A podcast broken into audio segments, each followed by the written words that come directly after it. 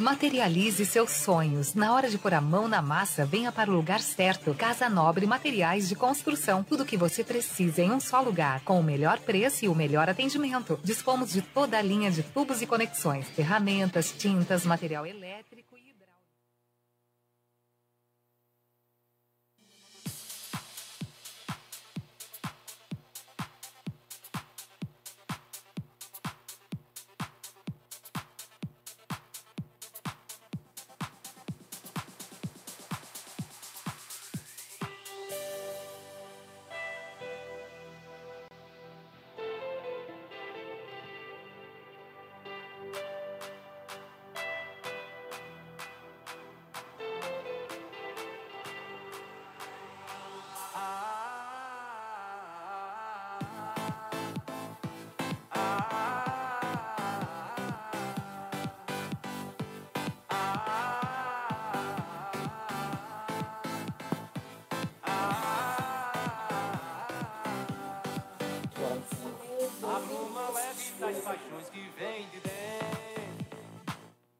dia, bom dia, bom dia. Hoje é sábado, 21 de janeiro de 2023. São 10 horas e 3 minutos e ao lado da nossa amiga Tássia Fernandes está no ar o programa, o programa Paripense, o programa que leva para você mais informação para formar a sua opinião. E nossa âncora de rede da Rádio Capibaribe Mirim FM 87,9 FM e as nossas redes sociais, blog do Jadiel, Fala Jadiel, no YouTube, no Instagram, no Instagram e você também vê também pelo blog da nossa Rádio Capibari Mirim. Sábado, muito bom dia a todos, Tássia Fernandes. Bom dia, bom dia, bom dia a você, nodor de casa, a você, feirante, a você que é nosso ouvinte fiel. Bom dia, ótimo sábado, nesse última semana de janeiro. O tempo está correndo nesse 2023. Bom dia, fica por aqui que tem muita informação, muito comentário aqui do nosso amigo Jadiel. Tem ainda participações. Fica que o programa só começou. Bom dia! E isso aí, nossa amiga Tássia Fernandes, a gente quer mandar um bom dia, um grande abraço a todos os amigos que nos acompanham, que guardam esse horário, esse momento no sábado em São Vicente Ferre. Nossos amigos da feira, a dona de casa, aquele que ainda está na feira ainda, o taxista, o mototaxista, o, o, aquele que também, também trafega também através de carro alugado, táxi, né? aqueles nossos amigos dos trabalhadores rurais, os nossos amigos da sendo esquecidos de Araraca, de Mata da nossa rua, da nossa sede, do nosso bairro do Padre Nazareno, né, do Rei do Baião, Miguel Arraes, do bairro do Recreio, né, da nossa aqui então falada e popularmente chamada Vigário André, onde é que fica nossa, onde fica a nossa rádio. A todos, todos, pessoal da Coab, Bairro Levoado, do Padre Nazareno, a nossa linda e maravilhosa Augusto de Andrade, que a gente vê daqui até lá em cima. Gente, muito bom dia, muito obrigado à audiência de vocês. A gente vai estar aqui Agora, a partir de agora, de 10 até meio dia, levando para você informação para formar a sua opinião, Tássia Fernandes. Isso mesmo, e agora vamos de música, daqui a pouquinho a gente volta. Tu eu já estou.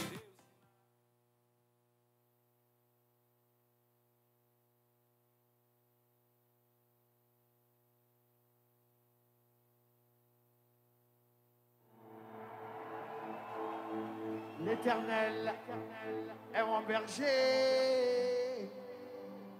Je ne manquerai de rien. Il me fait reposer dans de verts pâturages. Il me dirige près des eaux paisibles. Il restaure mon âme. Il me conduit dans les sentiers de la justice. À cause de son nom. À cause de son nom. Et quand je marche dans la vallée, dans l'ombre de la mort, je ne crains aucun mal, car tu es avec moi. Je ne crains aucun mal comme vous êtes avec moi.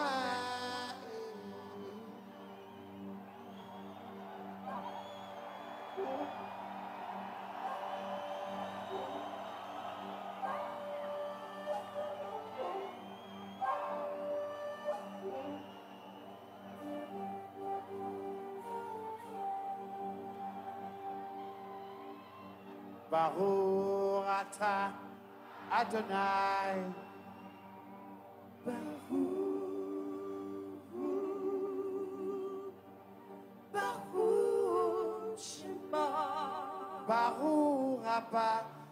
Inshallah.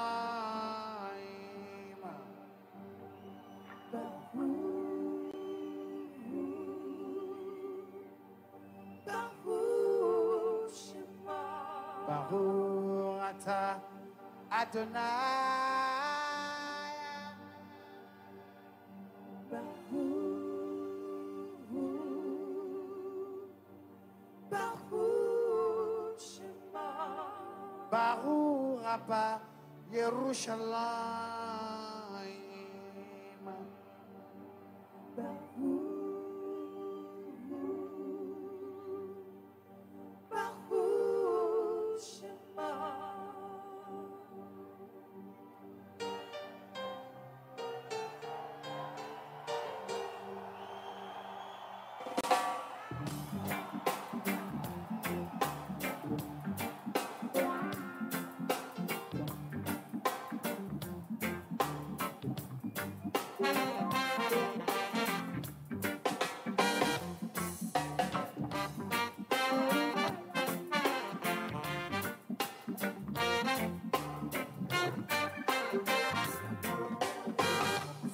Bible to the Quran, a revelation in Jerusalem. Shalom. Salam alaikum. You can see Christian, Jews, and Muslims living together and praying, Amen. Let's give thanks and praises. Baruch Adonai. Bahurapa, Yerushalayim. Bahurata Adonai. Bahurapa, Yerushalayim. Jerusalem, here I am. Jerusalem je t'aime, je t'aime, je t'aime. Jérusalem, here I am. Jérusalem, je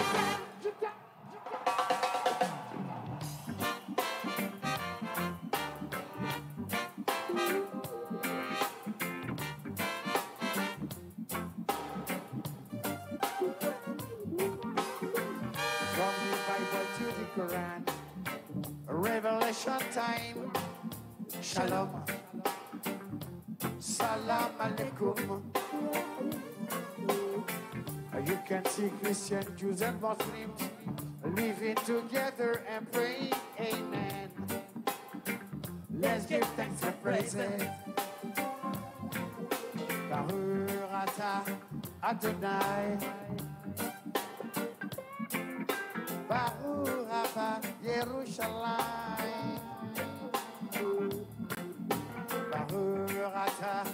Adonai. Baruch Abba Yerushalayim.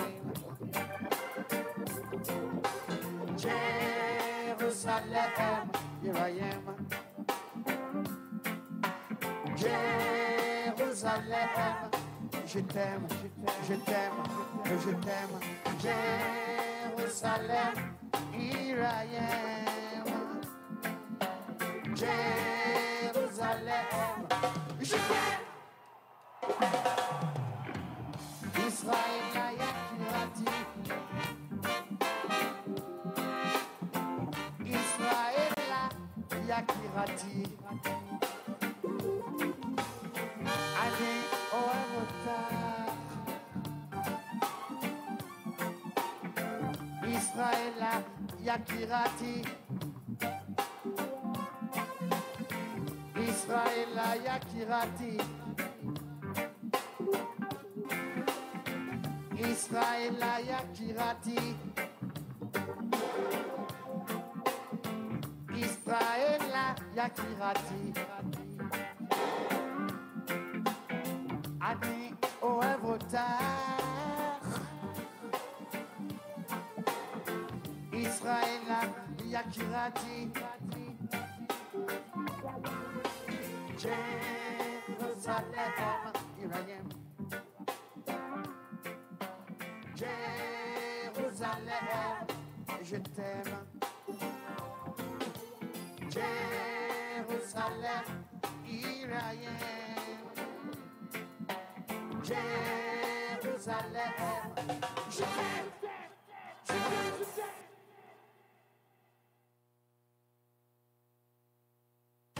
Aqui você ouve informação para formar sua opinião.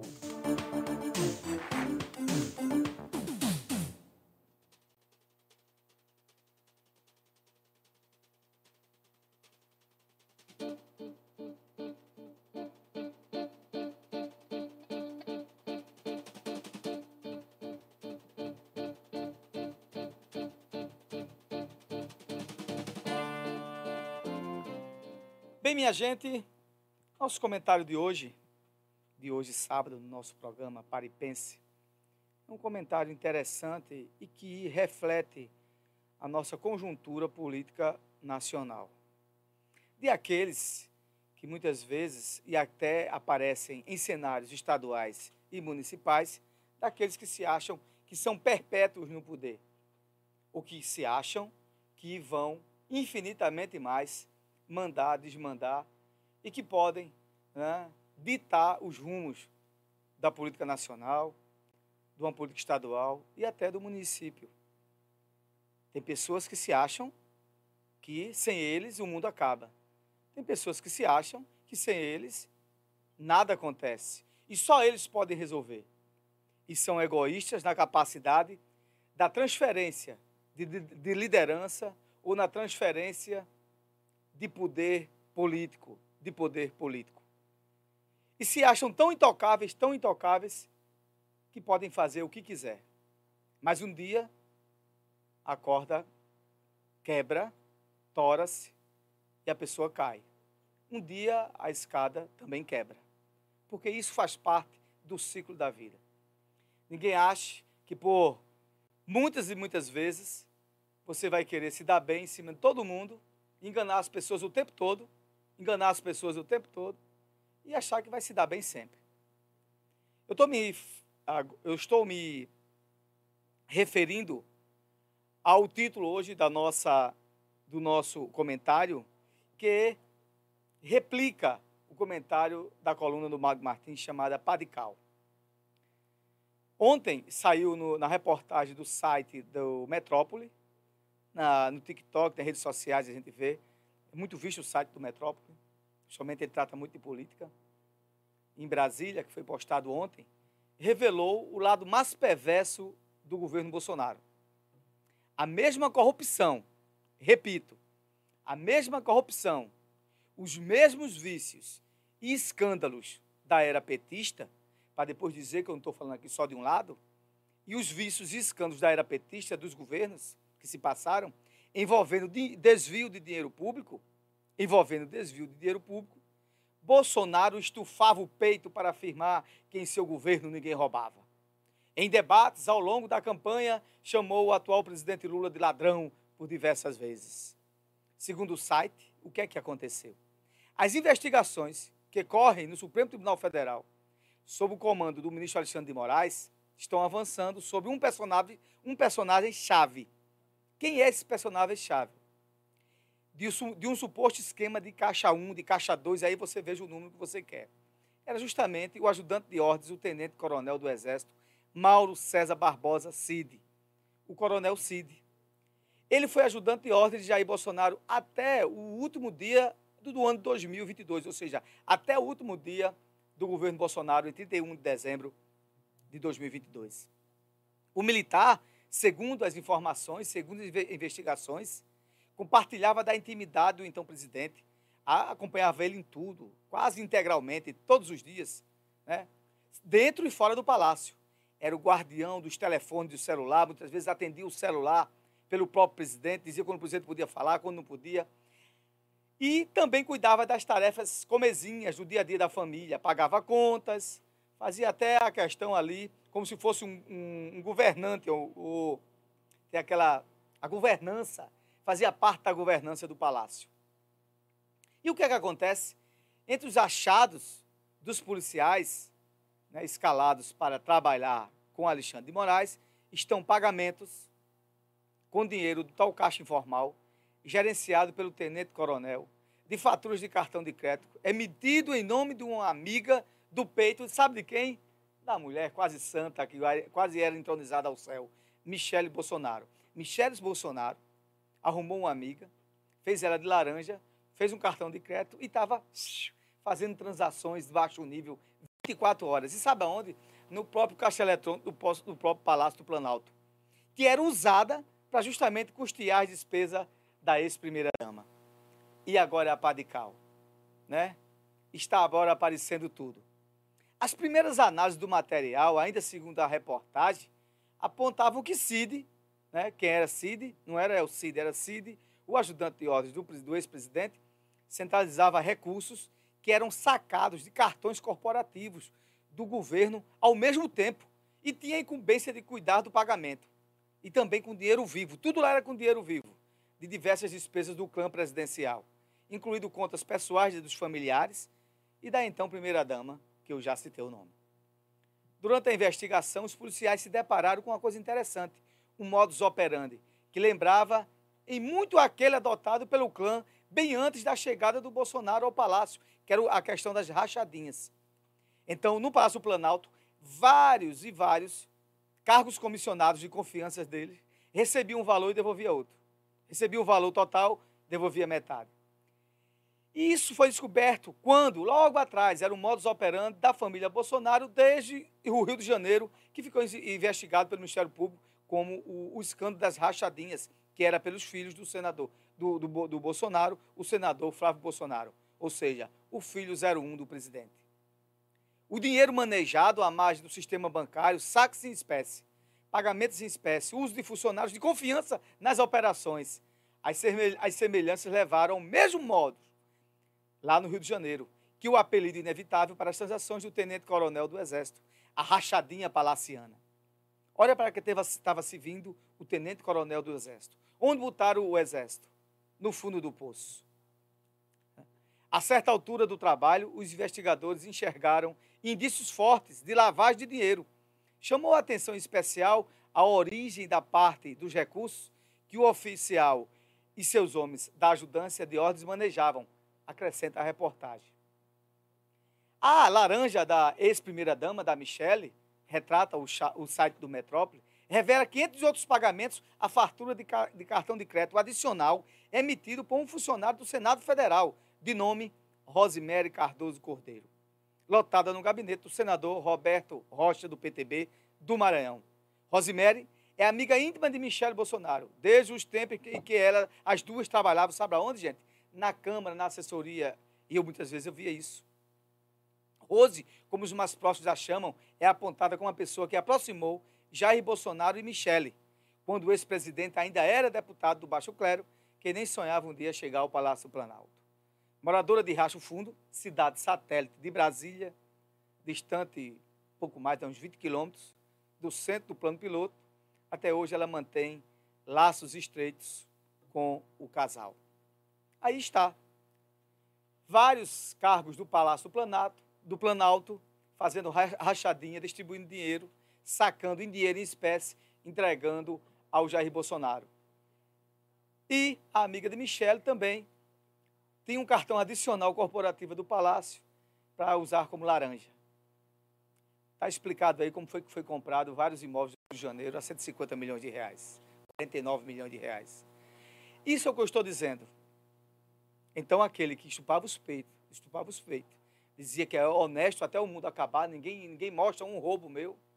Aí está. E vão soltar os áudios dessas transações entre o presidente, a Michele e também o Cid, que é o tenente-coronel, ajudante de ordens, na próxima segunda-feira. Então, quem viver verá, quem tiver internet só escutar, e quem vê televisão do Jornal Nacional também vai ver. Esse é o programa Pare Pense o programa que leva para você mais informação para formar a sua opinião. E deixando bem claro, cuidado se você acusa demais os outros. Olhe também para você. Porque se você tiver rabo, é melhor cortar. Daqui a pouco a gente volta. Aqui você ouve informação para formar sua opinião.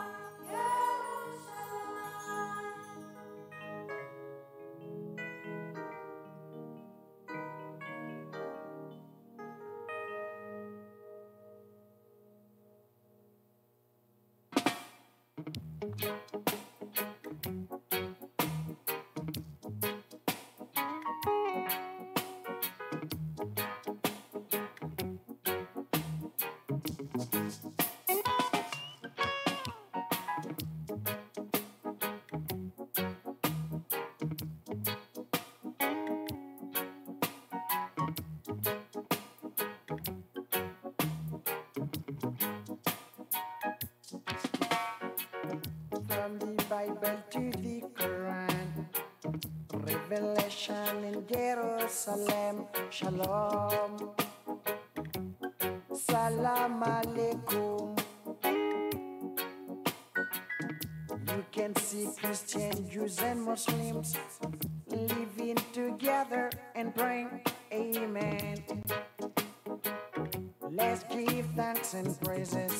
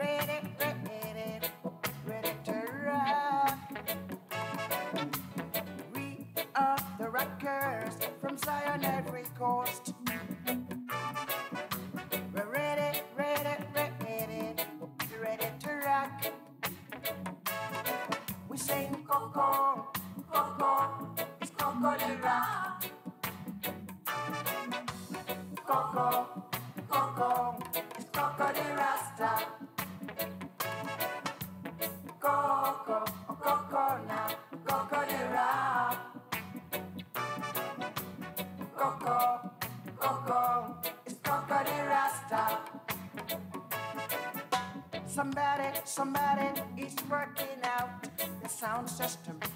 The sound system, I Say Jaja rhythm. You're moving through space and time.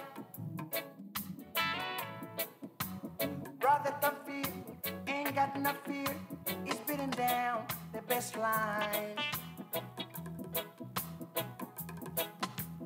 Why don't you get on board the Zion Express? It's saying Coco, Coco, it's Cocadera. Coco, Coco, it's Crocodile Rasta.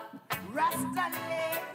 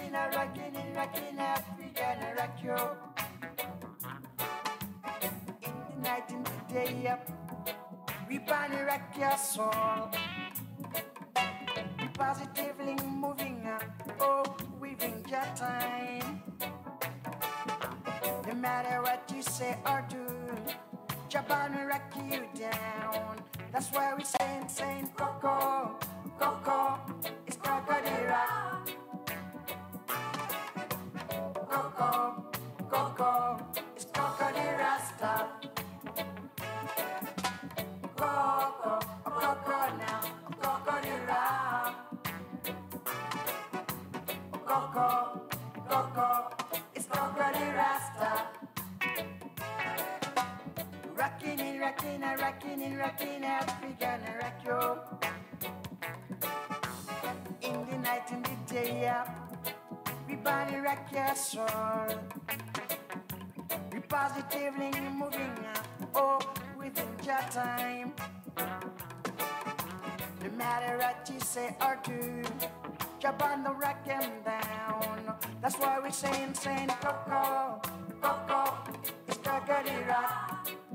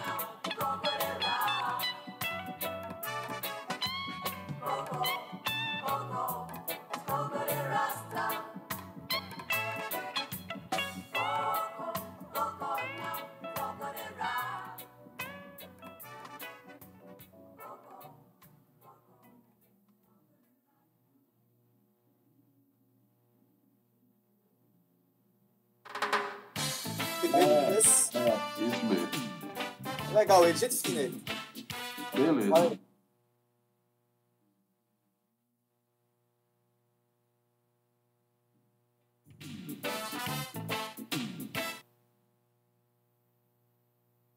Aqui você ouve informação para formar sua opinião.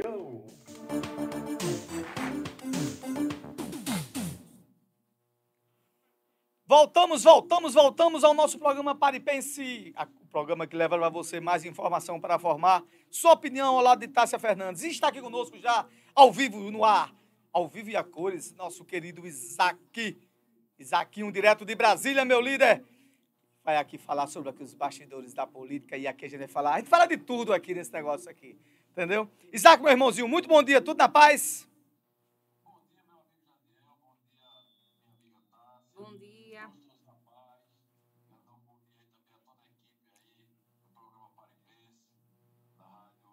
Mirim, e dar um bom dia especial a todos os ouvintes dessa grande rádio que tem dado audiência aí, levado informação a toda a Mata Norte do estado de Pernambuco. Muito, obrigado. Isaac, Isaac, é, é, pra começar aqui, a gente tem visto aí que agora, que agora, a partir agora, 1 de fevereiro, não é isso? não é isso? É, vai, Vai iniciar, iniciar, é, um é, novo o congresso, com congresso, novos os novos parlamentares, já parlamentares, estão já falando da estão nova falando da nova legislatura. legislatura. Não é? Eu Não é? não sei no Não qual, qual é o que é, é o que é, é- é, é a qual a Isaac qual Isaac mesmo, mesmo, em questão, é- 57 a 57 desde, desde, Desde do, do, do, do processo republicano desse país, não é? Não é? Então, Então, Isaac, a gente a gente viu que que tem, a, a a imprensa tem falado muito que que a a oposição, oposição, de fato, é, é, fez, fez vários, parlamentares, vai, ter, vai ser muita guerrida. Mas Mas durante, a questão, da negociação, a gente já vê fez algum- algumas flexibilizações. No seu No seu entendimento, na sua experiência, experiência, o o próximo próximo congresso, congresso, os próximos os próximos parlamentares, parlamentares. Será uma será uma oposição oposição propositiva, propositiva, no no combate, combate seria uma oposição verdadeira, verdadeira, né, que né, que aponte aponte erros, erros, né, né, que mostre que mostre caminhos, caminhos, ou vai ser ou vai aquela ser oposição só, só da da ideologia, do, quem- quebra, é, é, só de, de puxar puxar corda, corda, ficar corda, sem, nenhum, nenhum, sem nenhuma sem nenhuma ação propositiva. propositiva. Você tem Você experiência, tem e está aí, experiência, o que, é que você, vai observar de acordo, com esses, novos, legisladores, que foram eleitos, tanto senadores como deputados, no seu ponto, de, vista. O que você acha? Claro, eu gostaria de, de falar rapidamente aqui sobre uma, um assunto. Queria parabenizar nosso querido Painha e o nosso prefeito Zé Martins. Dia 20 de março, você vai ter que estar aqui em Pernambuco para a inauguração certeza. da faculdade de João Freire, viu, meu irmão? a inauguração da Faculdade do Vale do Pajeú, que juntou aí um empreendedor com uma coluna forte, que é o prefeito Zé Martins, está de parabéns aí na sua gestão, um cara visionário, que fez uma parceria público- público-privada e está trazendo educação de qualidade, de ensino superior para o povo de João Alfredo e região. E especialmente a você, amigo, que você foi parte integrante desse processo, você foi Obrigado. quem fez essa ponte, você foi um cara que se dedicou é, dia a dia para que esse projeto venha a acontecer. Gostaria de mandar um abraço também para o meu amigo Álvaro Porto, pré-candidato aí à à Assembleia Legislativa, presidência da Assembleia Legislativa. Essa, essa semana pelo PSDB, né? O, o Exatamente. partido. Exato. Quero parabenizá-lo pela iniciativa, desejar muita sorte e dizer que torço por ele aí nessa nova empreitada. Amigo, eh, voltando ao, ao assunto que o amigo tocou, é verdade, nós estamos aqui na expectativa de uma, de uma, de uma legislatura um pouco diferente da que foi a atual. Tá? A gente viu eh, nessas eleições ah, muitos, muitos deputados que tinham sido eleitos em 2018 dentro de uma onda bolsonarista que não conseguiram eh, repetir o mesmo desempenho em 2022. A exemplo da deputada lá de São Paulo, a Joyce, a exemplo de outros deputados aí, um da Paraíba e vários outros lugares, como Alexandre Frota e todos os outros, que eles vieram numa onda bolsonarista, embora eles não tinham uma caracterização de ideologia de direita ou de esquerda. Essa é a opinião que eu tenho. Foi a análise que eu fiz ao longo desses quatro anos. Eles não tinham opinião de direita ou de esquerda. Subiam na tribuna, verbalizavam o que achava que era, entendeu? Às vezes prejudicou muito o governo anterior, o governo Bolsonaro. Essa discussão, às vezes, muitas vezes, é, é- é com ideologia equivocada, entendeu? Uma desinteligência na hora de debater com os outros pares. Eles não conseguiram entender que existe uma velha guarda na Câmara, que são os deputados que vêm renovando os mandatos, que têm uma vasta experiência, certo? Não estou dizendo que são melhores ou piores do que ninguém, mas a gente tem um princípio da, da antiguidade. Então, é muito bom você chegar num determinado lugar e você ter acesso a uma pessoa que tem experiência. Eles acharam que não. Então, isso aí já houve uma certa, uma certa asepsia né, dentro do cenário político eleitoral de 2022. Mas eu fiz aqui algumas anotações aqui é, dessa renovação que a gente está discutindo. Né? O Centrão hoje ele tem 273 deputados eleitos. Tá? Se vão ficar os 273 no centro-direita, isso é uma discussão que não cabe agora, até porque durante a legislatura acontecem muitos, muitos episódios que fazem com que deputados migrem para lado A, lado B, ou saia da direita, vá para a esquerda, ou fique, continue permanecendo no centrão. Acho que a zona mais confortável hoje dessa legislatura, desse cenário político da Câmara dos Deputados, é permanecer no centrão. Tem 273 deputados, então é, é um coro alto, né? É um coro alto que você, é, você, que você tem uma, uma, um poder de barganha maior dentro de um cenário de 273 deputados, enquanto a partida, o PT e os outros partidos de esquerda elegeram 138. Você vê, menos de 140 deputados, 140 deputados a menos.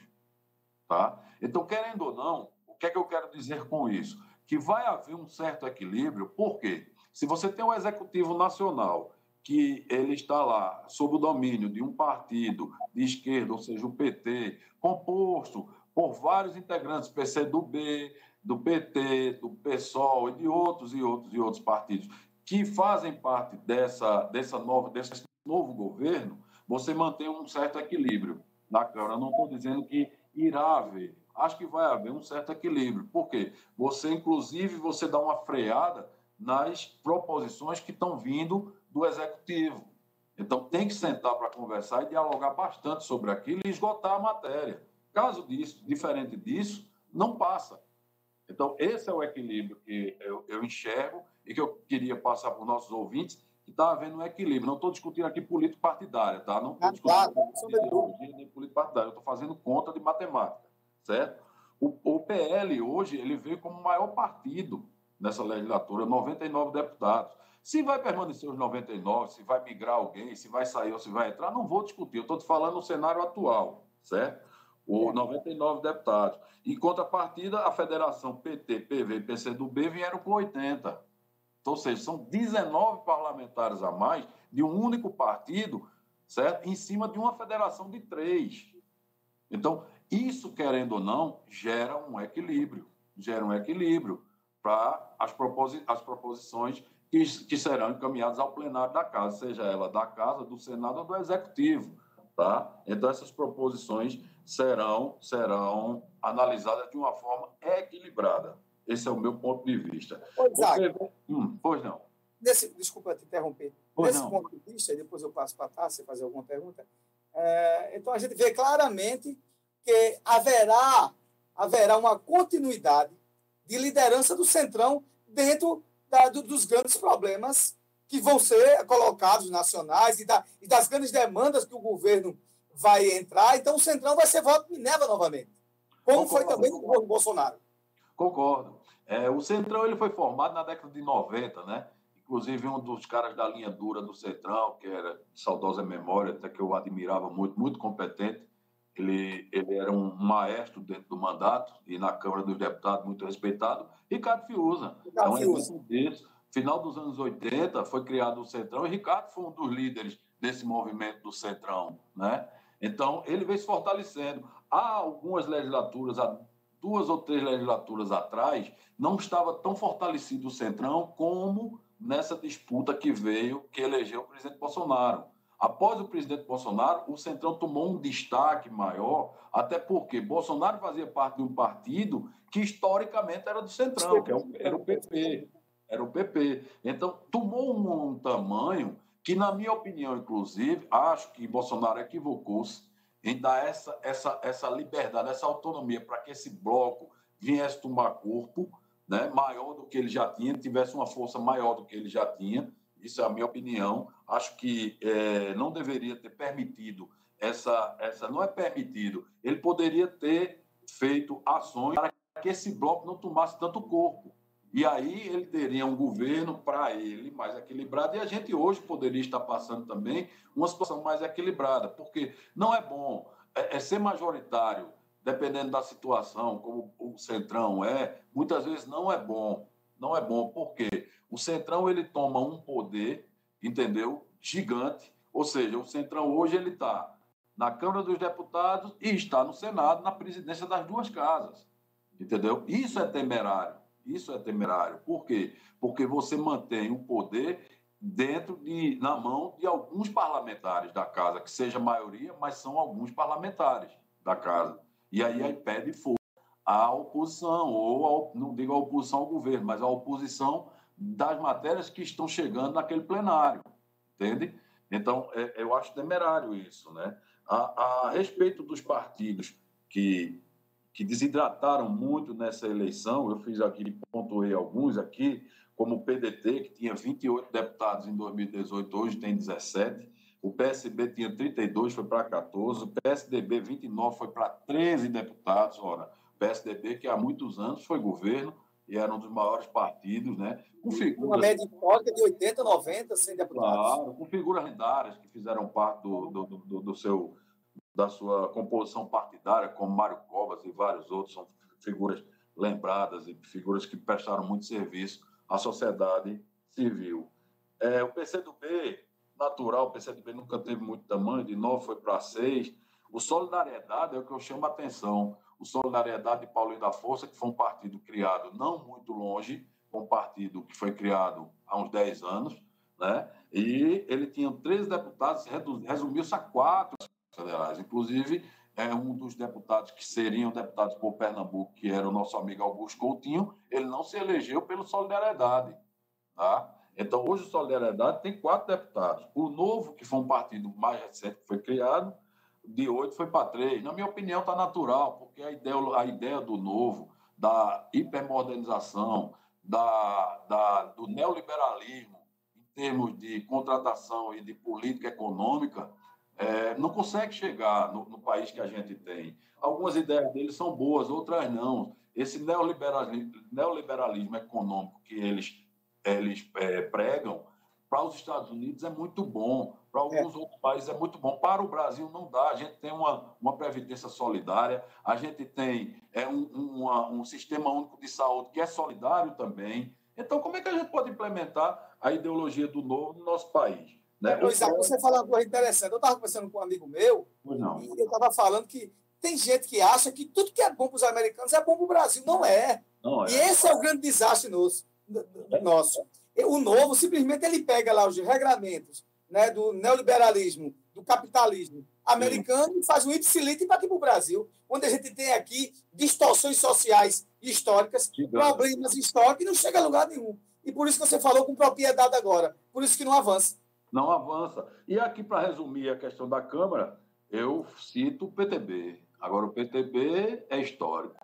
Aí você vê, o PTB já resumiu muitos seus parlamentares, que em 2014, em 2010, ele tinha 16 parlamentares, em 2018 ele foi para 10, 2022 elegeu um, e eu já vi na imprensa que esse um já está se desfiliando e vai para o PP.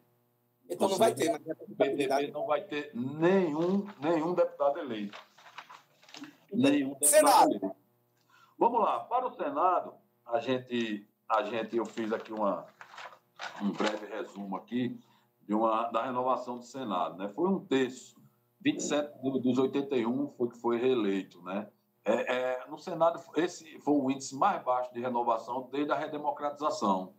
Tá? Foi no Senado. Agora, eu faço destaque aqui no, a questão da, do Senado, voltando ao equilíbrio das, das, dos blocos da, das duas casas.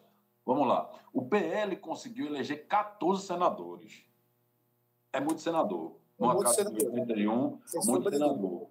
O PSD elegeu 11, o MDB 10, o União Brasil 10 e o PT 9. Aí você diz, mas por que fazer referência a esses quatro partidos, esses cinco partidos? Por quê? Porque quando você tem 10% do eleitorado, do, 10% de senadores que representam, 10% dos 81 senadores que representam, patamar de 10%, porque o coro libera vários, várias prerrogativas regimentais, entende? Como levar para o plenário projetos só, que só seriam votados nas comissões. Ou seja, traduzindo isso, esse bloco de nove senadores acima, ele, só ele, sozinho, o PT, por exemplo, ele pode pegar os nove senadores dele, pegar uma proposição e levar direto para o Senado, para o plenário, desculpa, direto para o plenário, tá? Então, isso faz uma diferença. E aí não passa pelas comissões. Não, você evita que, aquele, que aquelas proposições, dependendo da proposição, você pode requerer que ela vá direto para o plenário. Por quê? Porque você tem um número regimental de nove, de nove, de nove senadores, ou seja, mais de 10% da, do total da casa. Entendeu? Isso também é um ponto interessante, tá? Isso é um ponto interessante. Essas cinco bancadas, elas, elas juntas somam 54 senadores, ou seja, são dois terços da casa. Então, essas cinco bancadas aqui, inclusive, ela, elas sozinhas, elas votam, elas votam matéria de dois terços. Emenda constitucional, por exemplo. Um poder tremendo. Né? É, entendeu? É, emenda, né, dois, é dois terços, né? Emenda constitucional, Dois é, qual- terços. é dois terços qual- qualificado, não é isso? É qualificado. né? Qualificado. Então, você vê aqui que você aqui, só nessas cinco bancadas, você já vota uma emenda constitucional se todos os outros senadores não quiserem ir. Então, você vê que existe uma força é, é, é, gigante em cima desses partidos. Então, o PT, o União Brasil, de Luciano Bivar, saiu muito forte. Por que, que o presidente Lula deu dois ministérios à União Brasil? Pelos 59 deputados eleitos na Câmara, tá? E pelos 10 eleitos no Senado. Então, o Senado, na minha opinião, vai ser a casa mais equilibrada que vai acontecer nessa legislatura. Será o Senado Federal, em cima desses 14, desses 14 senadores do PL. Certo? Que do PSD, desses 11, pode ser algum que migrem para a oposição também. Que eles não têm, eles não são aquele partido de que eles fecha questão. Entendeu? Dificilmente o PSD fecha questão. Dificilmente o MDB fecha questão, o União Brasil também não fecha. O PT pode até fechar questão, tá? Quando a gente fala fechar questão para os nossos ouvintes entenderem, é que quando o líder partidário ele fecha questão junto com os seus pares de partido em determinada, em determinada é, é, posição daquela proposição, nenhum daqueles membros eles podem votar ao contrário da orientação do partido, sujeito até expulsão do partido. Então, Aqui, o que eu vejo que pode fechar a questão aqui, de todos esses aqui, é o PT e o PL, liderado pelo seu presidente Valdemar corroborar Costa. com você, para nossos ouvintes e aqueles que nos acompanham nas redes sociais.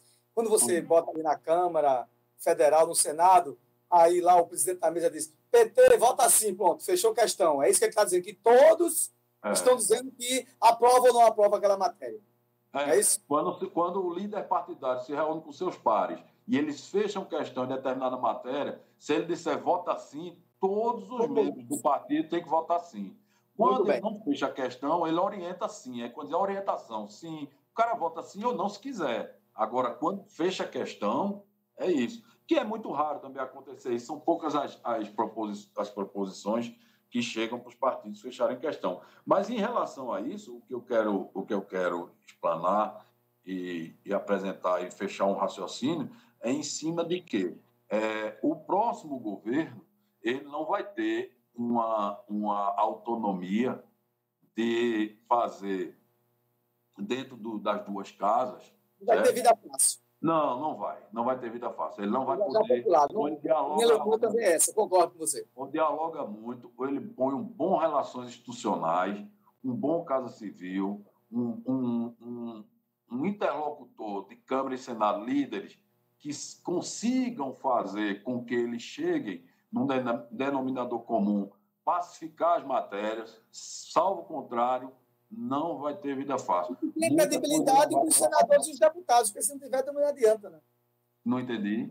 E que tenha credibilidade com os senadores e deputados, também não adianta, né? Mas é isso, mas é isso que eu coloquei. Você tem que ter um Casa Civil respeitado e considerado, você tem que ter um relações institucionais respeitado e considerado, e você tem que ter um líder do governo nas duas casas que tenha respeito e que os acordos feitos na- nos, nos plenários e com os líderes partidários que sejam cumpridos lá no executivo. Caso contrário, não vai passar, cara. Não vai passar. Lógico que esse cenário aqui que a gente está colocando é o cenário atual.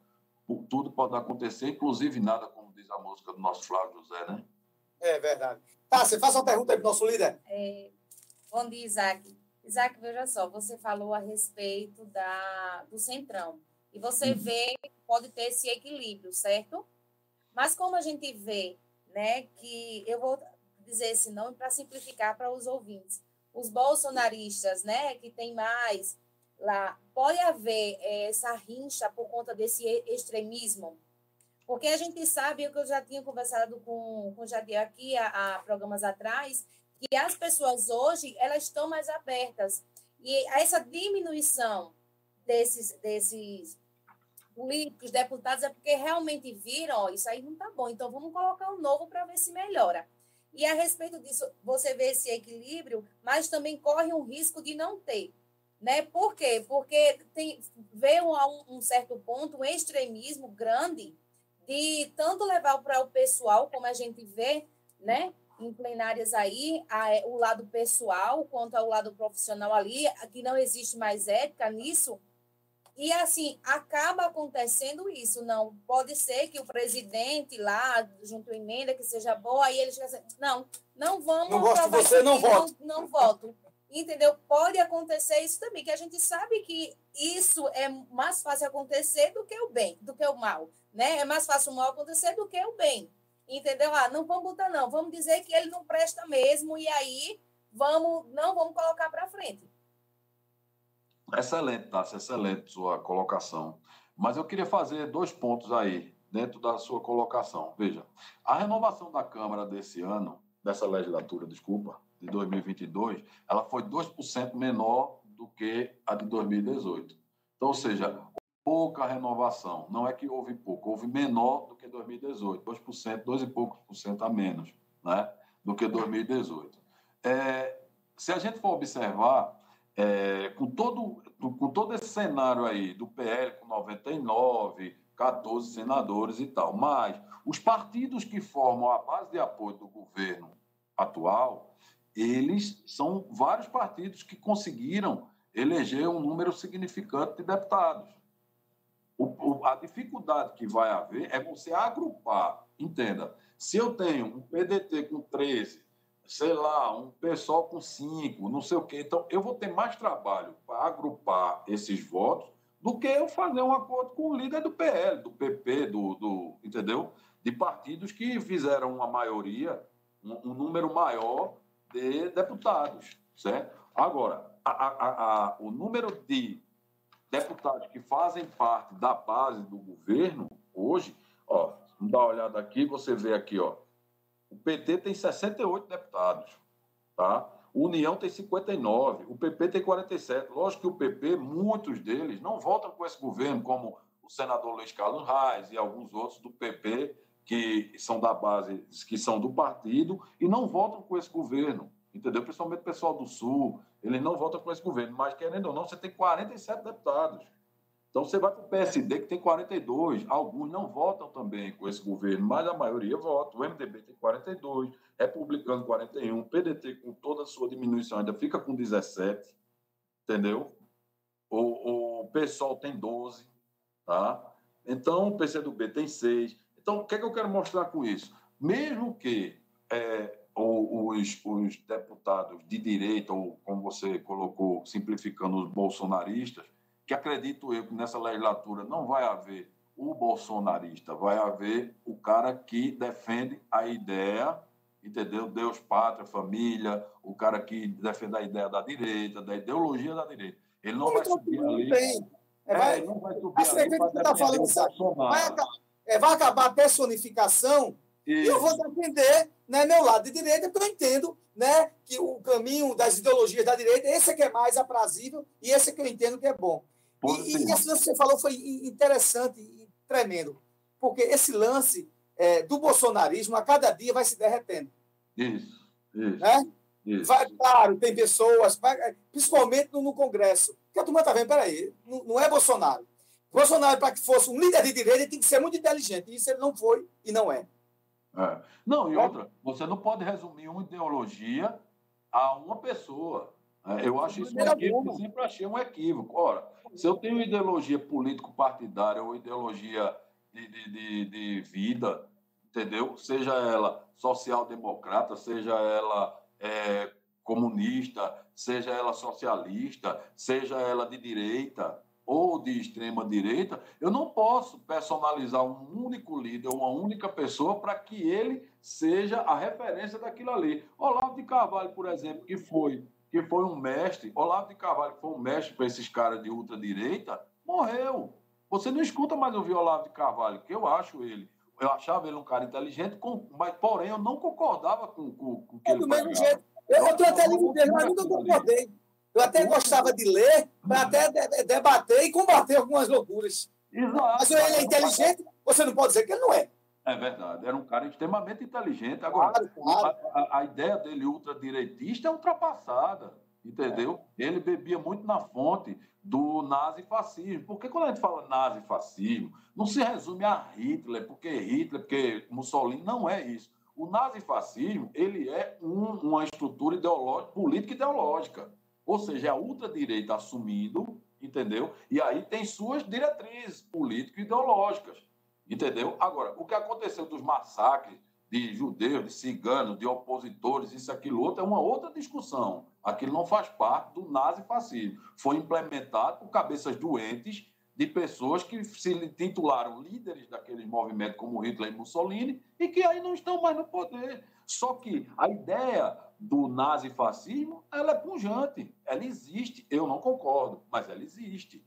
A gente não pode fechar os olhos para isso. Ela existe. Então, Olavo de Carvalho ele bebia muito nessa fonte e, e em outras fontes ultradireitistas. Agora, um cara muito inteligente. Mas aí ele passou, morreu, pronto. Quem fala mais do Olavo de Carvalho? Ninguém. O Bolsonaro também. Você não pode pegar a figura de Bolsonaro e colocar ele como um representante máximo de Deus, Pátria e Família ou de uma ideologia de direita. Não é. Nós conhecemos várias pessoas de ideologia de direita que não são bolsonaristas, por exemplo.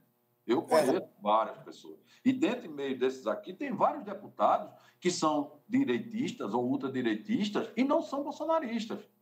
Entendeu? Então, é, é bem colocado o que você ponderou aí. E acho que é isso aí. Eu acho que o trabalho maior da direita, da esquerda, do governo atual, não digo nem de esquerda, eu acho que a gente tem que parar mais com essa história de direita e esquerda, que são uma discussão ultrapassada. Mas do novo governo, eu acho que o maior trabalho será fazer a interlocução com esses partidos pelo fato deles terem menor número de deputados.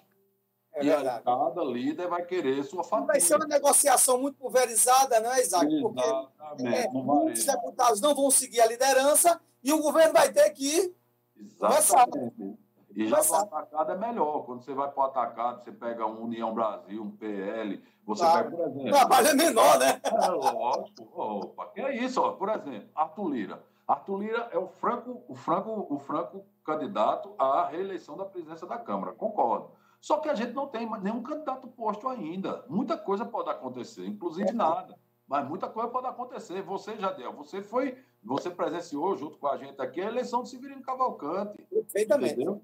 Então, Todo mundo dormiu achando uma coisa e aconteceu outra, né? aconteceu outra. Então, tudo pode acontecer dentro desse cenário. Né? Ele é o, o franco, o franco candidato à, à, à- à eleição, mas a gente não sabe quem são os outros candidatos. Aí já, já existe um acordo lá na Câmara, inclusive foi até publicitado na imprensa ontem, que era um acordo de é, o PL apoia, o PL e o PP apoia, apoia a, é, Arthur Lira na Câmara dos Deputados, e em contrapartida lá no Senado eles vão O apoiar o ministro Marinho. É. Aí já está gerando um, um- um choque aí. Por quê? Porque o acordo seria apoiar na Câmara no Senado. No Senado não vai acontecer esse acordo.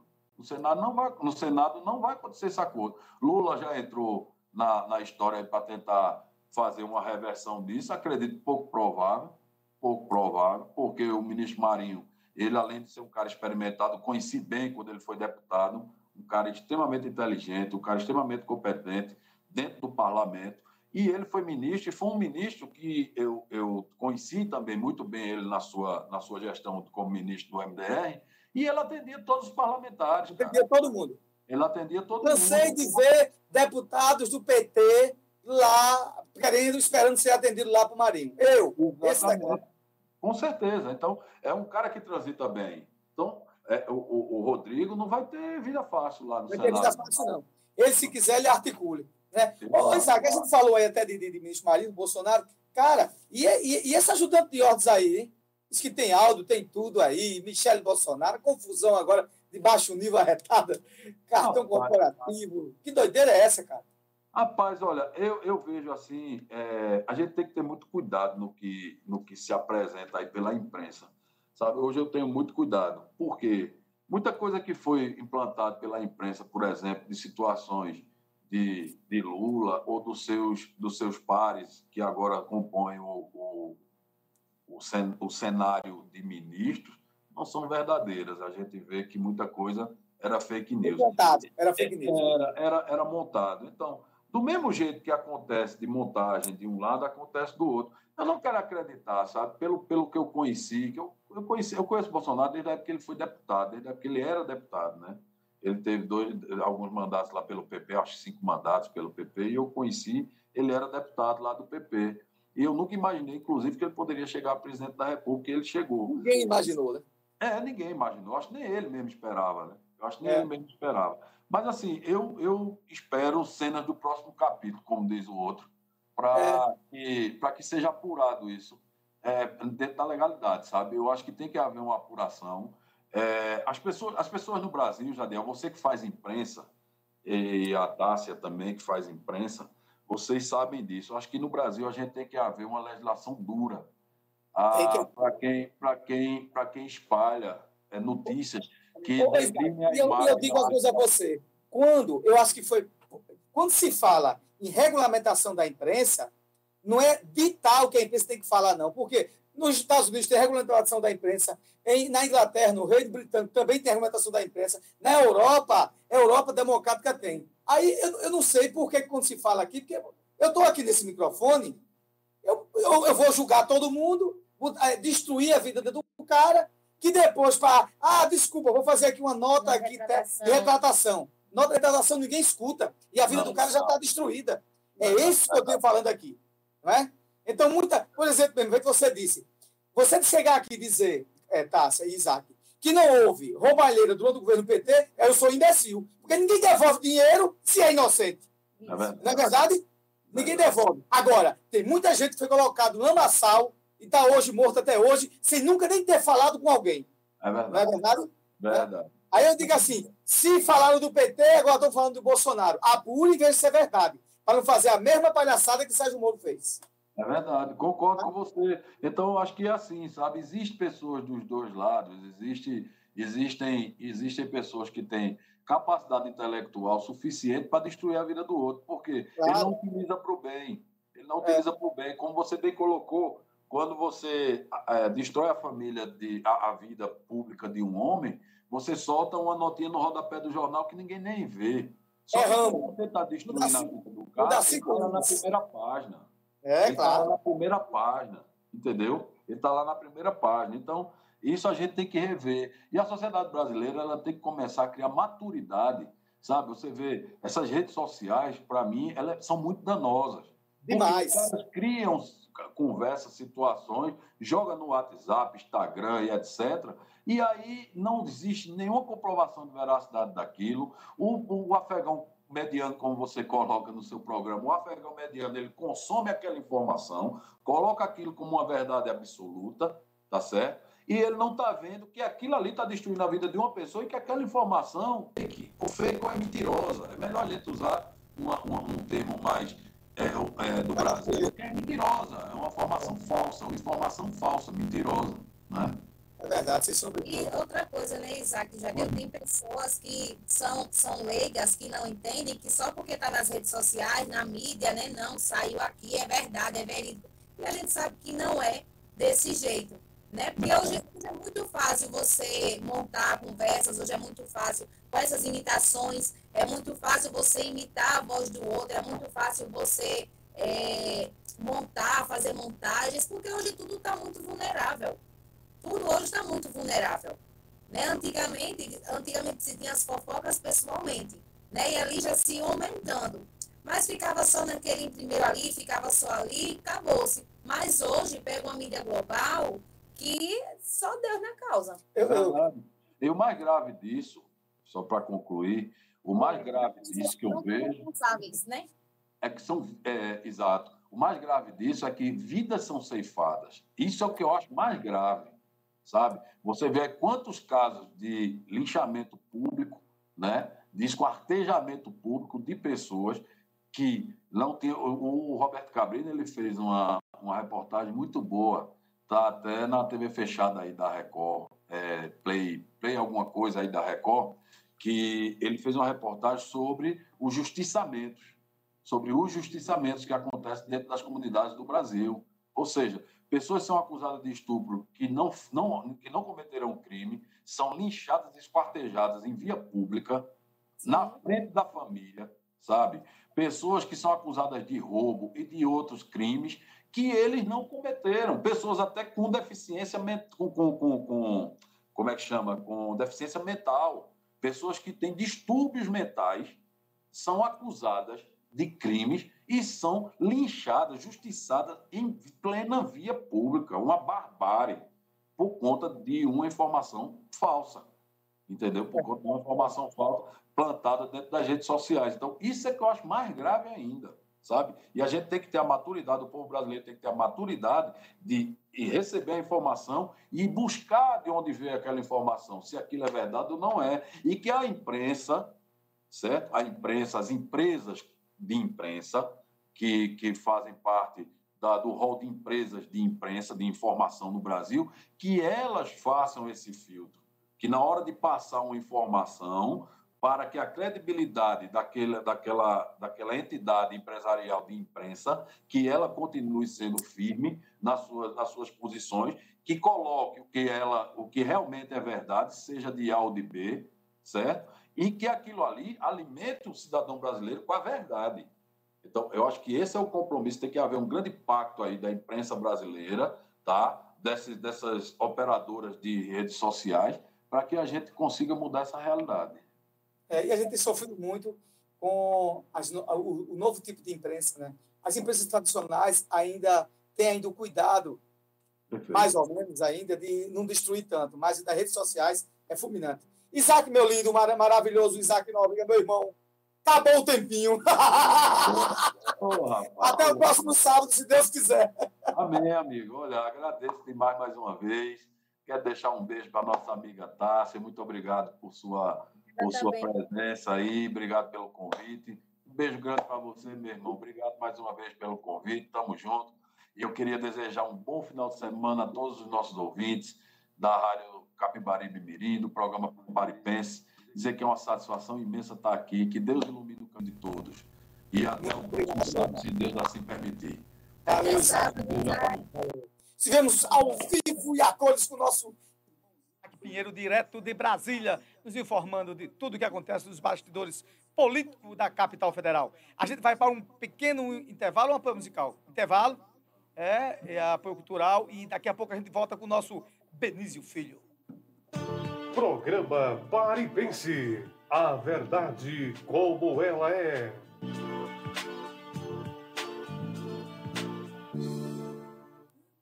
Apoio Cultural. Autopeças Vicentina. Peças para reposição, troca de óleo, lubrificação, acessório, recarga de baterias, oficina mecânica com profissionais competentes responsáveis e éticos. Serviços de motores, caixa de câmbio, direção, freios. Garantimos a reposição de qualquer peça em menos de 24 horas. Mesmo as mais difíceis. É vendedor autorizado de baterias Elia e Power. Supervisão geral do amigo Vicente da Oficina. Vicente da Oficina. Autopeças Vicentina. Rua Fernando Regis de Albuquerque. 176. Informações pelo fone 3655 1057 ou 94 0424 0341. Autopeças Vicentina. Autopeças Vicentina. Se você quer comprar móveis e eletrodomésticos e ainda não encontrou o lugar certo, chegou a hora de conhecer melhor a Movelaria Vital. Lá você encontra móveis e eletrodomésticos com qualidade, modernidade e uma grande variedade que só a Movelaria Vital tem. As melhores condições de pagamento, tudo para mudar a sua vida no cheque, cartão cartão ou financiamento pela própria loja, em até seis vezes sem juros. Além da praticidade e o compromisso com você. Movelaria Vital fica na rua José Leitão de Melo, número 20, em Macaparana, com filiais em Timbaúba, na rua Joaquim Nabuco 81 e em Vicência, na rua Doutor Manuel Borba, número 68. Fone 3639 1289. Movelaria Vital, credibilidade, sofisticação e, acima de tudo, respeito pelo seu cliente.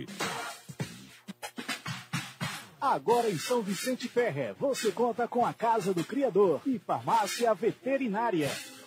Produtos veterinários para o seu animal de estimação. No departamento de medicamentos da farmácia, você encontrará produtos para a saúde e bem-estar do seu animal: antipulgas, vermifugos, analgésicos, antibióticos, carrapaticidas, produtos dermatológicos e homeopáticos, sarnicidas, suplementos e vitaminas. Casa do Criador e Farmácia Veterinária. Rua Pedro Colô, ao lado da Casa do Criador e Farmácia Veterinária, onde você encontra produtos veterinários em geral, ração animal. E agora, na Casa do Criador, você conta com os serviços de banho, tosa e corte de unha do seu animal. Tudo isso com profissional especializado. Casa do Criador e Farmácia Veterinária, mantendo a saúde do seu animal. Rua Pedro Color, ao lado da Secretaria de Saúde.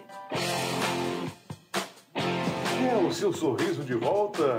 Isso é possível! Com o Fábio de Xará Prótese Dentária. Experiência que passa de pai para filho. Faça uma visita ao consultório para você voltar a ser feliz. Fábio faz sua prótese em domicílio com os menores preços e a melhor qualidade. Sorria!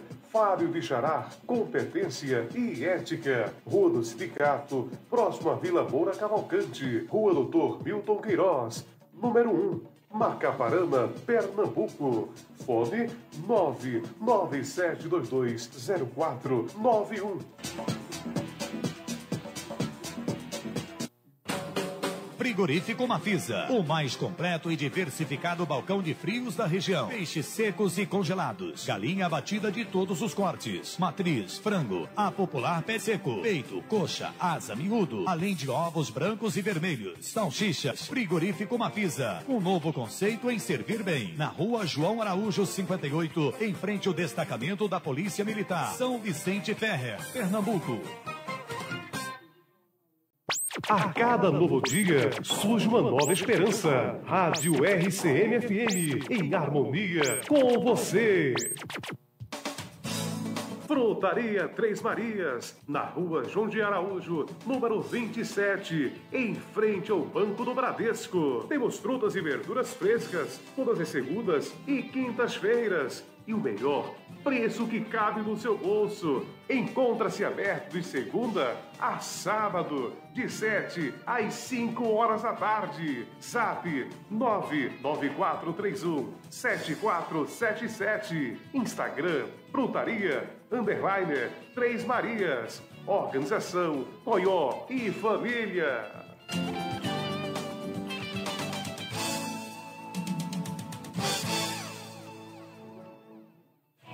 Guga Motopeças, peças, acessórios e serviços em geral. Tudo para sua motocicleta com preço baixo.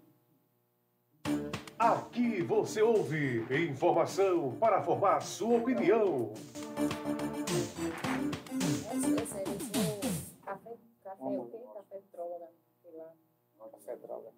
Voltamos, voltamos, voltamos ao nosso programa Pare e Pense, programa que leva para você mais informação para formar a sua opinião. E a gente aqui hoje está aqui com um horário apertadíssimo e já estamos aqui hoje e agora. Eu nunca mais ele tinha participado aqui do nosso programa, que ele estava nos seus afazeres profissionais. Nosso amigo, irmãozinho Benício Elias, que é o nosso DUI, lá do João Freire, e que a gente sempre estava sobre os problemas de Pernambuco. Meu amigo Benício, muito bom dia, querido. Escutou? Bom dia, Jadiel. Ô, É. Peraí, deixa eu só. Oi, Dui. A gente vai só alinhar aqui o, o, o áudio aqui. É, como eu estava aqui anunciando, nosso amigo Benício, é, que a gente trata das coisas e que a gente fala, sempre fez participação aqui no nosso programa Para e está conosco aqui agora, nos deu, a hon- nos deu, nos deu, nos deu, nos deu a honra né, de dar uma entrevista aqui conosco. A gente vai falar sobre Pernambuco e falar sobre política. Dui, é, iniciou o governo é, Raquel Lira. Eu sempre digo que você fazer uma avaliação de um governo de 21 dias é leviano. A gente não vai avaliar um governo de 21 dias. No mínimo, segundo as teorias americanistas, né, tem aquela teoria de 100 dias de governo. E a gente não chegou nisso ainda. Mas é, os últimos 21 dias, a gente viu muitas deixas da governadora, algumas ações que ela fez que impactaram justamente na sociedade, para um lado positivo ou para um lado mais negativo, no que se refere aos serviços essenciais à população. Qual a sua avaliação que você faz dos 21 dias sobre é, é, a desenvoltura da governadora? Não sobre o governo dela, que eu, eu repito, o governo dela é leviano dizer que não vai prestar. Pelo contrário, ele, o governo dela tem que dar certo para melhorar Pernambuco, e vai melhorar a minha vida, a sua e de todos nós, de nós que precisamos dos serviços é, públicos do Estado. Primeiro lugar, bom dia ao povo de São Vicente Ferre, bom dia especial aos amigos Givaldo, a doutora Ada, a doutor Alex, Anthony, você, nossa amiga Tassiane, que eu estou tendo a honra de conversar com vocês. É, veja como é a, a, as coincidências ou não do mundo, né, Jadel? Você pediu para eu fazer uma avaliação sobre o governo de Raquel Lira, é, de 21 dias, no dia 21 de janeiro, onde é o Dia Nacional de Combate à Intolerância Religiosa. E uma das pautas que eu guardei para nós debatermos aqui é justamente uma ação, seja ela direta ou indireta, que infelizmente a nossa excelentíssima governadora de Pernambuco cometeu, sem saber ou sem querer talvez, uma intolerância, uma intolerância religiosa. Por quê? É, foi aprovado a única proposta, a única emenda que foi aprovada pela Assembleia Legislativa de Pernambuco, na reforma de Raquel Lira, ela abre brecha, Jadiel, Tassiane e o povo que está ouvindo a Rádio Capibaribe Mirim. Ela abre brecha para financiamento das comunidades terapêuticas. Qual é o perigo disso, pelo que eu li num, numa página de uma imprensa independente, de um conteúdo inteligente, que eu recomendo a todos vocês que estão nos ouvindo, que é a Marco Zero, é marcozero.org. O que acontece? É, a emenda ela muda o texto das atribuições da Secretaria de Desenvolvimento Social, Criança, Juventude e Prevenção à Violência e às Drogas, que é de, de autoria do pastor Cleito Collins, do PP, e ela muda o texto das atribuições da Secretaria né, apenas, de apenas redução ao uso abusivo de, droga, de drogas para redução, prevenção e cuidado. Então, com esse texto proposto né, pelo Executivo, a Secretaria ela deve atuar agora é, com as diretrizes do Sistema Único de Saúde e o Sistema Único de Assistência Social.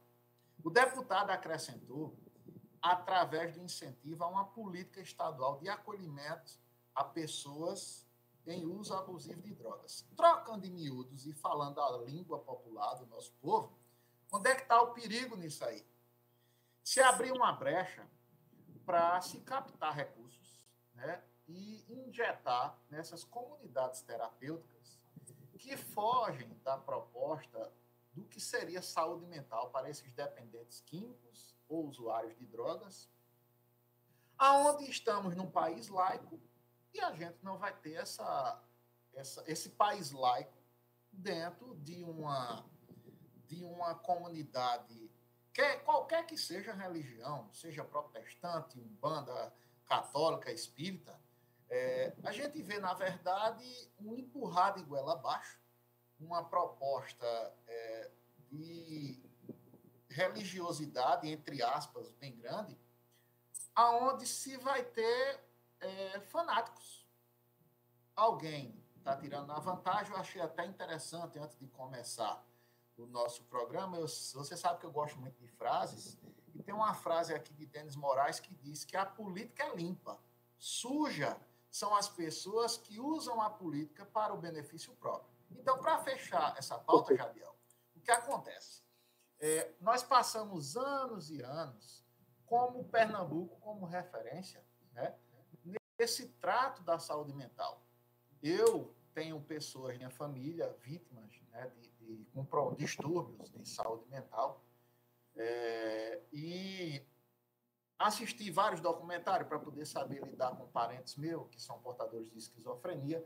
Eu tenho depressão e ansiedade e, e não tenho vergonha de dizer, pelo contrário, eu utilizo a minha linguagem para ajudar aqueles que não conseguem ou não conseguiram chegar no ponto em que eu cheguei, que pior que seja a crise, eu sei que ela tem começo, meio e fim, e me agarro na fé, mas procuro terapia e procuro também a ciência. Mas, só para fechar meu raciocínio, a gente teve um avanço tremendo, aonde se fechou as portas né, dessa cultura de manicômio, da, do tratamento de choque, né, e agora a gente tem um retrocesso aonde de forma irresponsável, na surdina, achando que ninguém está observando, se abre brechas para um desvio, não no sentido pejorativo da palavra, mas no desvio de responsabilidade. Saúde mental, você sabe muito bem, é uma coisa que eu estou lendo esse livro aqui, que eu aconselho a todo mundo, é a Sociedade do Cansaço, do filósofo sul-coreano Byung-Chul Han, onde ele mostra que nós estamos transformando a nossa sociedade no futuro em zumbis. Nós perdemos a noção contemplativa do tempo. Por isso que hoje nós temos a ideia de que o tempo está passando rápido demais. Por quê? Porque nós não paramos mais. A pandemia veio e nos trouxe a falsa e ilusória sensação de qualidade de vida e de liberdade, aonde a gente leva o trabalho para fazer em casa através do home office, que na verdade, na no século XIX nós tínhamos o bater o cartão na empresa, tínhamos o escravo e tínhamos o feitor. E hoje, com a sociedade do cansaço, com os excessos de positividade, os excessos de alto desempenho, entenda-se não apenas do trabalho, mas em busca do corpo perfeito, em busca do cabelo perfeito, em busca da, da pele perfeita, a gente não tem mais limite. Então, é muito triste a gente ver esse retrocesso através de passos errados iniciais da excelentíssima governadora Raquel Lira. Sou muito verde para avaliar política, mas faço a leitura como cidadão que sou. Todo, inclusive, você você está falando com propriedade, principalmente você que trata disso, né? É, tem uma instituição aí João Alfredo, que é o AA, e você já se falou já dos problemas, e aí vai de problema de, de drogas, alcoolismo, tem na família, e você encara isso com muita seriedade. O que eu observo, que o nosso amigo Ebenício está falando, é o seguinte, que na hora que você pega, coloca-se um, uma, um... Isso é, isso é o falado jabuti, em reformas administrativas. Coloca um jabuti, onde só aquela ONG, só uma, uma representatividade de um de, de, que professa um tipo de fé, só ele vai receber dinheiro. Eu pergunto assim: existem várias instituições, instituições, institui, instituições sérias que cuidam de pessoas drogadas, de pessoas que têm alcoolismo, é, todo tipo, né, de, de, da doença da sociedade, né, desses transtornos de ansiedade que nós vivemos hoje foi muito bem retratado aí pelo seu livro, que você aí orientou a gente. Então, realmente, de fato. Aí eu pergunto assim: e as outras entidades que estão aí né, sofrendo e cuidando das pessoas? Não vão ter os mesmos benefícios de repasses é, para custear essa ação das pessoas? Por quê? Deixa, e a gente tem que ser muito sincero que isso é uma ação do Estado e o Estado não faz a sua obrigação, então as instituições começam a abraçar, e abraçam muitas vezes sofrendo, é, Tássia, por doações, né? sofrem muito. Olha, vamos ajudar aqui para o nosso funcionar, a gente está cuidando das pessoas. É na hora... filantrópica. Né? Claro, filantrópico. Na hora que você tira uma pessoa que está aí né, no mundo das drogas e bota ela para ser um cidadão novamente, e não tem um aparato do governo, e quando aparece o governo, peraí, só vou beneficiar esse, o outro eu não quero. Mas, Jadiel, me permita eu agravar essa leitura que você está fazendo, não querendo ser advogado do diabo aqui e jogar água fria. Quando eu tenho uma dúvida sobre licitação lá na prefeitura de João Alfredo, eu procuro quem para conversar? A gente que trabalha nisso, né? Não Até é assim? ter- é assim que funciona. Não é assim? Então, Tassiana, veja só. É, se não bastasse essa falta de responsabilidade técnica, é, segundo a integrante do Conselho Regional de Psicologia, a doutora Iris Maria, é, o governo sequer sentou com profissionais da, aura, da área para pelo menos saber em que cenário está e qual seria o ideal. Então, eu queria até tentar medir um adjetivo para encontrar, para definir esse cenário, né? essa, essa, essa brincadeira, digamos assim. E diga-se de passagem, estou aqui na qualidade de, de integrante de uma família de alcoólatras, frequentador do AA, sou irmão dos alcoólatras anônimos, e falo como, uma pessoa que sente na pele. Eu não sou daqueles que não votei em Raquel Lira, mas não vou torcer para ela fazer uma gestão ruim. Né? Agora, como eu estava falando no início e não consegui, as leituras corporais que faço de Raquel, eu rezo para estar errado todo dia. Eu não vejo nela humildade, eu não vejo nela senso de, de trabalho em equipe, né? A, a- a leitura rápida, e desculpe aqui se eu fui responsável, é como se ela tivesse dormindo e acordasse governadora de Pernambuco. Ela não, talvez não, não tenha ainda despertado que ela não é mais prefeita de Caruaru. Caiu a ficha, né? Exatamente.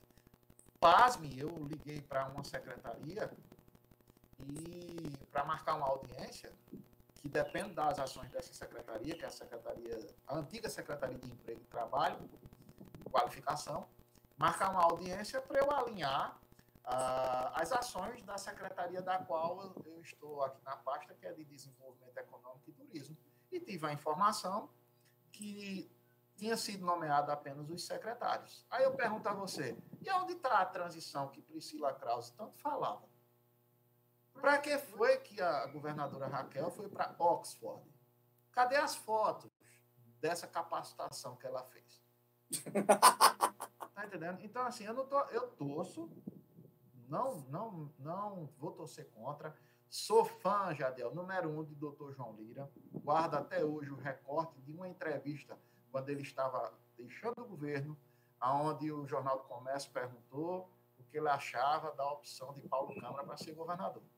E me recordo como se fosse hoje, tá assim. Ele disse: Eu acho muito sério entregar uma herança política a uma pessoa que é da área técnica. Aí o repórter replicou. Então, o senhor acha que Paulo Câmara é uma mala escolha? E ele tri- triplicou, disse: quem dirá é o tempo e o povo. Eu achei essa resposta inteligentíssima. É verdade, é, É? verdade. E nós sofremos. E a, gente- e nós, e a gente foi vítima desse resultado. Exatamente. Então, assim, eu rezo todo dia, peço a Deus para que eh, a doutora Raquel, acredito que ela, que ela tenha potencial, né? Mas a gente sabe que essa politiquinha com P pequeno, que aí a gente não restringe apenas a Pernambuco, mas abre o Brasil inteiro. Eu não gosto de generalizar e acho que não é funções que definem a pessoa, é por trás da função, é o caráter, né? se ela quiser fazer um governo para acertar, ela está sendo privilegiada por ser a primeira mulher a ser governadora de Pernambuco, tem todas as condições de fazer um bom governo, tem um celeiro que é o pai, né? tem nomes de bastidores que podem ajudar muito bem, obrigado, a título de Eduardo da Fonte, eh, Armando Monteiro, Júnior Shoa, é o próprio eh, Eduardo Pontes, né, Rodrigo Pontes, que foi, foi candidato a, governador, a deputado estadual. Então, assim, ela tem, tem Evanda Velar, que embora eu não conheça pessoalmente, mas conheço por ouvir falar, né, desde a época de Dr. Miguel Reis. Então, assim, tem uma galera que, se ela quiser abrir a mente, e, e- a própria Priscila Krause, que tem a história do pai dela, que eu sou fã de Priscila Krause, que eu lembro que ela cancelou uma licitação de motos do Bebê Trump, porque viu safadeza no meio, certo? Então, assim, se quiser, é abrir a mente, desarmar-se, né? Que política não se faz separando, nem segregando, nem perseguindo. Eu não vou ensinar Padre Nossa Vigário, pelo contrário, eu aprendo muito com você, Jadel, que Ah. me ensina o lado bom da política e o lado funcional de ajudar aqueles que ainda não têm nem conseguem. Então, ela tem tudo para fazer um bom governo. Né? Essa é a leitura que eu faço. É interessante a sua leitura e com propriedade. Tássia, Não, Conversa só com o nosso amigo Benício. quero, é, Benício, no caso, eu vejo a sua visão como se ela tem que governar é, da forma mais humanizada, porque é isso que você não vê nela, né? Você não vê ela humana, né? Aquele contato humano, é é aquela coisa mais, eu não vou dizer robótica porque ela não é um robô, mas é aquela coisa mais engessada, né? Aquela frieza, não é isso? Exatamente. Veja só, primeiro ponto, a gente tem um mito envolvido na figura de doutora Raquel, que se tem como prerrogativa do governo dar certo pelo fato dela ser delegada. Eu volto a dizer que a qualidade do caráter da pessoa não é a função em si, é por dentro da farda. A gente tem um exemplo claro de Sérgio Moro, do governador do Rio de Janeiro, que era juiz federal. E eu, acho, eu até paraben, parabenizo ele, que ele foi melhor ladrão do que muitos ladrões. Não é assim? é. Então, é, primeiro, isso a gente deixa de lado. Né? Não é o fato dela ser delegada que ela vai ser correta do mundo. Que seja. Glória a Deus que ela seja. Mas não é prerrogativa de ter uma competência de governo. Uma coisa é você ser técnico, outra coisa é você ser político. E na política ninguém governa só. Né? Os, os passarinhos cantam que ela não acolhe ninguém, não atende ninguém. Eu acho, eu vou ser bem simples, Tassiana, e até, digamos, até vulgar, digamos assim, respondendo a sua pergunta, eu acho que a palavra é deixar de lado a birra, sabe? Eu sinto nela isso, é como se não acreditasse nela, é como se menosprezasse ela, e eu vejo um certo ar de vingança, de birra, e no fundo, no fundo, eu sei que a intenção dela não é essa. Talvez um pouquinho de inteligência emocional, um pouquinho de sensibilidade, de abrir o coração e desarmar-se. É isso que eu, que eu observo. Essa semana teve um encontro né, entre vários governadores aqui do Nordeste, da Paraíba, né, o, o- a governadora daqui, né, é, a Raquel, o governador da, Para, da Paraíba, entre outros governadores também de outros estados. Né, teve agora uma reunião para saber, né? E uma coisa que eu vi muito, Jadiel, é que se falava-se muito sobre a segurança pública. Falava-se muito é, outras, outras infraestrutura, outras pautas, mas a pauta que eu sempre defendi aqui, que Jadiel também sempre defendeu, é duas pautas que eu não me conformo, que eu acho que ela tinha que entrar com urgência, emergência e providência, que é a área da saúde e a educação. Eu sei que o nosso, o nosso, o nosso Estado ele necessita de segurança pública. Mas como é que eu faço uma segurança pública se eu não tenho educação? Outra coisa, Tassiana, eu, aproveitando o gancho, é, eu quero mandar um abraço aqui para o doutor Cleonildo, nosso popular Painha. Né? Não se faz segurança sem primeiro ter educação. Não adianta pegar a arma, botar na mão do povo, encher os presídios de pessoas presas. Não é por aí. A gente só muda a realidade de uma pessoa ou de um lugar se a gente primeiro mudar a pessoa. E o que é que muda a pessoa? Educação. Né? É, Painha, Jadiel, você sabe mais do que eu, é a prova concreta disso, que nos entornos das unidades da faculdade de Vale do Pajeú, que graças a Deus a gente está prestes a inaugurar a unidade de João Alfredo, o entorno da faculdade onde ela está já é outro cenário. Então, eu concordo em gênero, número e grau. E outra coisa, pelo fato dela ser delegada, a cobrança dela será triplicada. Né? Mas segurança depende de educação. Educação não se muda do dia para a noite, não é assim? E a gente tem que plantar agora, para quem sabe daqui a 10 anos a gente ter essa mudança. E é só começar a levar a sério a educação do nosso país. Enquanto um professor pede aumento de salário e é recebido tropa de choque, bomba de bala de borracha e bomba de lacrimogêneo, e terroristas vão para Brasília depredar a história. É, Exato. Mas faz, Jadel, faz. Eles dão as costas e vão comprar água de coco. É, verdade. Que é Tá, as costas e foram comprar água de coco. É. Como um quando um trabalhador vai na rua, vocês com propriedade agora, de, é, do um trabalhador muitas vezes vai reivindicar o seu direito de trabalho, de melhores condições de trabalho e de salário, é, é, é cacete. A gente teve- nós tivemos no Recife dois cidadãos que caíram de gaiato na história e perderam a visão do olho. Pô. Verdade. Isso não existe. É, é, é, mais uma vez, eu dou, vo- eu dou voz a você, Tassiano. Primeiro tem que educar a polícia.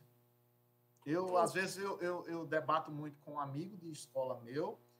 Eu fui é, convidado para dar palestra no Cefap durante cinco dias e disse lá, ele até puxou minha orelha nos bastidores, mas eu disse, eu digo, ó, chegará um momento onde vocês vão chegar no ambiente e vão gritar, mão na cabeça, bando de, de, de desocupado. E naquele meio ali, pode ter um desembargador que gosta daquele ambiente, que gosta do, do bar pé sujo, que o mundo de hoje é diferente do mundo de 10 anos atrás. Então, se com a violência a polícia não resolveu, por que continuar dessa forma? Existe casos e casos. Tra- iguais serão tratados como iguais e diferentes como diferentes. Então, o primeiro passo da segurança é educar a própria polícia. E falando de segurança, Dui, é agora- é você que, faz parte do Conselho de Segurança aí, tem al- al- alguma informação sobre, já existe já algum, algum estudo sobre a melhoria é, do tem de piora. policiais, hein? Tem de piora. Tem de piora. Vamos lá. Piora? É. É, existe uma coisa dentro da Polícia Militar que você. Agora, no novo governo, o novo relatório que tem não é de melhorar. Não, não. É, eu converso muito com quem está na ponta e, às vezes, até para saber como é que eu posso ajudar. Qual é a piora que se tem? Existe uma coisa dentro da Polícia Militar que você sabe que chama-se o PGES. O que é o PGES? É uma hora extra que o policial tem a opção de fazer. E onde é que está a piora?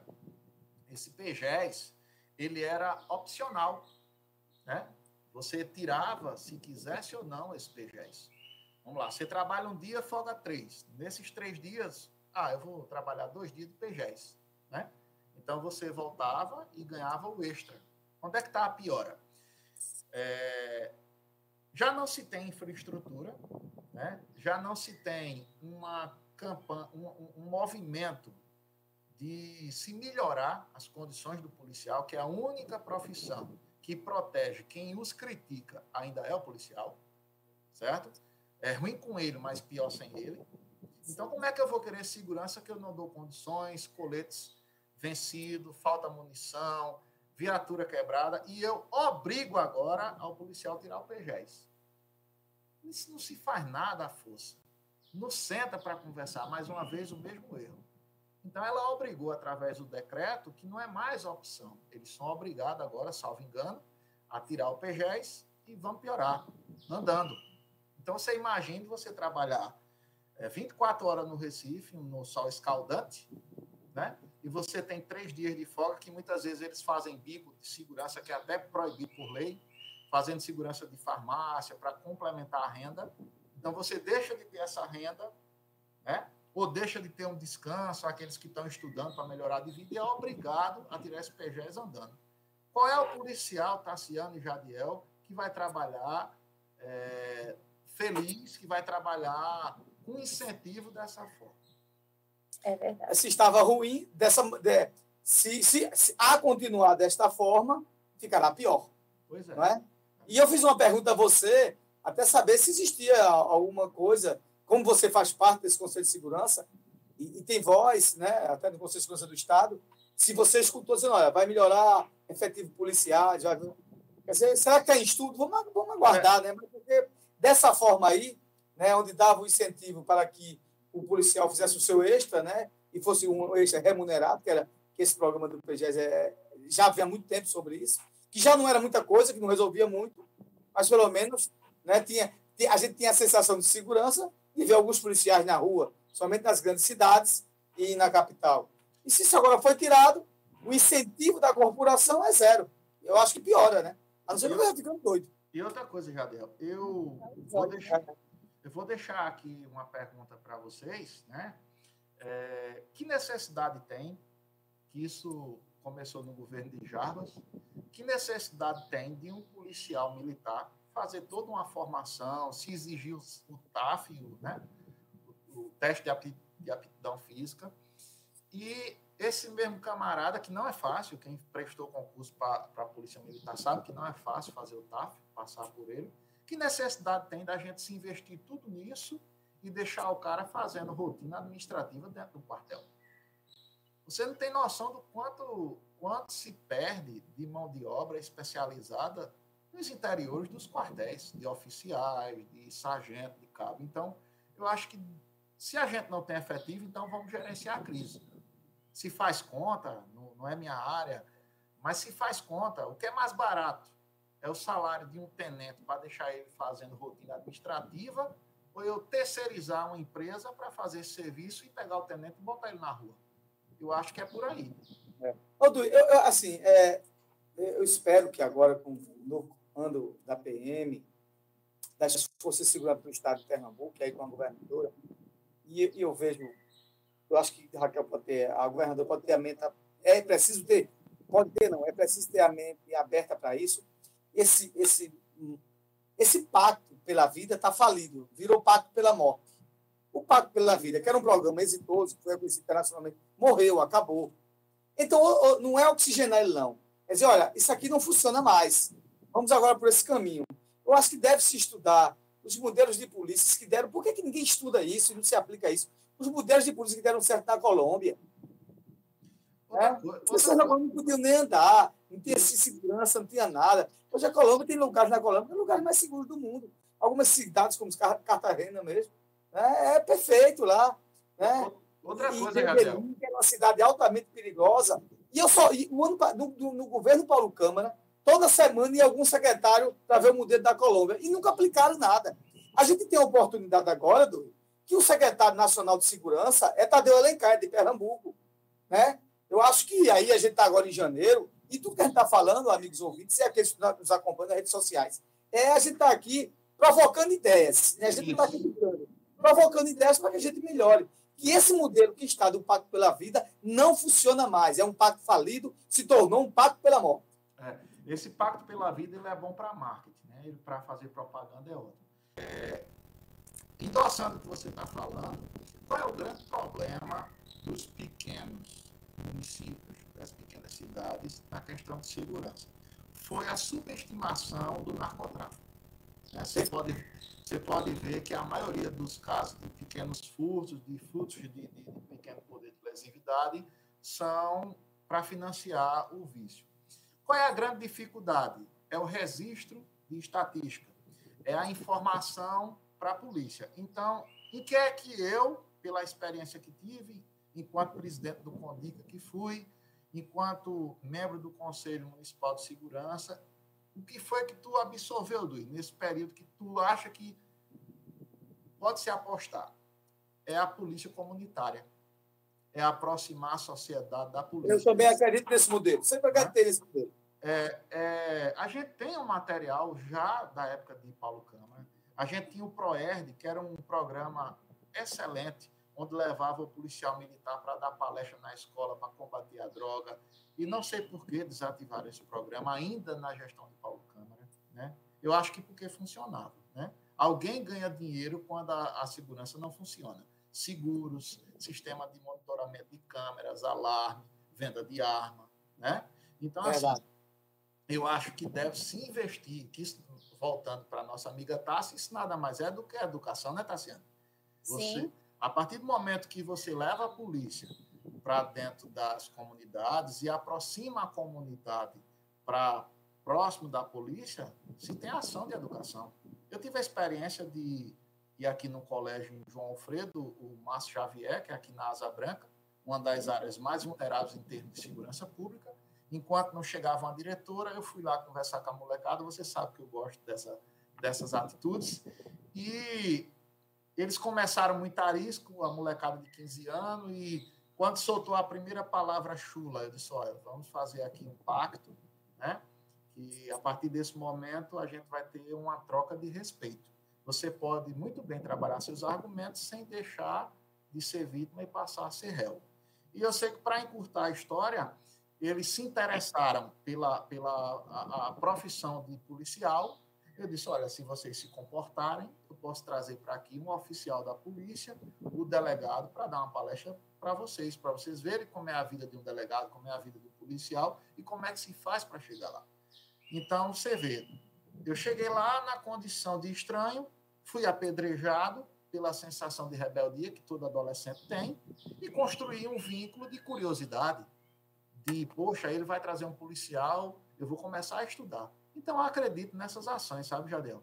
Eu acredito que a gente melhora a segurança se a gente fizer parceria e dar as mãos. E não dar arma e sair batendo em quem não tem nada a ver. Muito bem. Dui, querido, muito obrigado pela sua participação. E a gente vai chamar muitas vezes aqui. Espero que você nos dê a honra da sua voz. Né? Isso, Tássia Fernandes. Isso, isso mesmo. Ok, Eu- querido. Um eu sábado agradeço. para você. Tudo de bom, viu, querido? Agradeço mais uma vez pelo convite. Mandarei o café para minha amiga. Manda um café mesmo. E Se vem com nossa amiga. Eu quero, Oi? só deixar, eu quero só deixar mais uma dica de leitura, que é um Deixa. pequeno. Tá você, é, tá você e o programa Fala Jadiel. É. Manda uma dica cultural aí, vai. É um livro que você pode ler aleatoriamente, pode deixar na cabeça. Levante mais, eu não, não vi. Aí, a arte, de arte viver. viver. Quem é o autor? Epiteto, um filósofo grego da, do estoicismo. Qual é a editora? Qual é a editora aí? A editora aqui é a. Deixa eu ver aqui. É a editora. Deixa eu ver, meu Deus. é, Sindicato Nacional dos Editores de Livro. Você encontra na estante virtual, foi 20 reais. Ah, baratinho. Nesse momento de crise, todo livro tem que É. ser barato. Verdade. Muito. Muito obrigado pela sua participação. Estivemos aqui ao vivo. É, Elias, nosso amigo Dui, vulgo Dui, falando sobre os problemas de Pernambuco e da expectativa do novo governo Raquel Lira somente na questão, especificamente na questão da reforma administrativa, que tratou de beneficiar as ONGs do deputado estadual Cleito Collins. O falar do Jabuti. Você faz uma lei e bota um jabuti. A gente vai agora para um apoio musical, né? Apoio musical não existe, né? Não, uma música, né? A Um gente vai pra uma musical música, aí. né? É. Não repita a música, você Daqui a repetiu a pouco- música duas vezes. É. Meu E daqui a pouco a gente volta. Pare e pense. Apoio Cultural com GESP. Consultoria, apoio e eficiência na tomada de decisões em gestão pública. Com GESP. Pare e pense.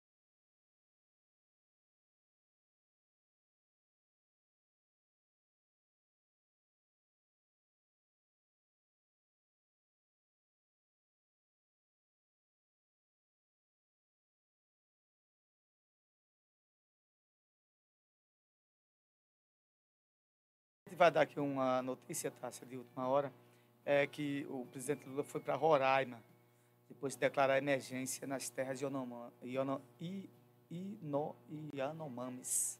Não é isso, galego? Yanomamis, as terras indígenas. Por quê? Tem uma crise humanitária lá, é, de crianças que estão em estado cadavérico devido à incidência do garimpo ilegal, devido à incidência de mercúrio, eles foram é, tendo doenças infecciosas. Para você ter uma, uma ideia, é, é, Tassi, é, no último governo, 570 crianças foram mortas devido não ter alimentação. Porque eles ficam isolados. A, a, a aldeia dos Yanomamis é, é muito isolada, eles são muito isolados. Né? E houve essa incidência e está havendo um... Houve essa, essa, essa crise é, sanitária, emergencial e humanitária agora. Então, todo o governo está indo lá. E aí, você, se você entrar na internet agora, vai ver as fotos. Eu estou vendo aqui as fotos aqui das crianças, parecendo mais aquelas crianças da, da África subsaariana, da Etiópia. Um negócio terrível. É terrível. Passando fome, dificuldade. Um- uma tragédia. Então, é importante esse momento agora para garantir a vida das crianças É indígenas. quase inacreditável a gente É. acontecer isso próximo a gente aqui, É, né? justamente. Mas a gente fica impressionado, porque eu vi aqui as fotos, é lá em Roraima, e é toda a equipe da, da FUNAI, da, do Ministério dos Povos Indígenas, né, que é aquela a indígena lá, qual é o nome dela? Esqueci, Juararana, né? Esqueci o nome dela agora. E foram para lá, né, e também o governo Lula também, né, foi para Roraima, não é isso? E vão lá para dar um apoio, um apoio de responsabilidade. É, é uma área federal, é responsável pelo governo federal. Então, todos os ministérios de saúde, coisa e tal, estão dando agora esse apoio A agora. É, é, a, é a Índia Guajajara, que é a ministra de Povos Indígenas. Peguei o nome dela aqui agora. Esse, esse, esse, esse, esse número que eu dei aqui, 570 crianças mortas, é, morreram de fome durante o último governo. Essas crianças, por falta de apoio da FUNAI.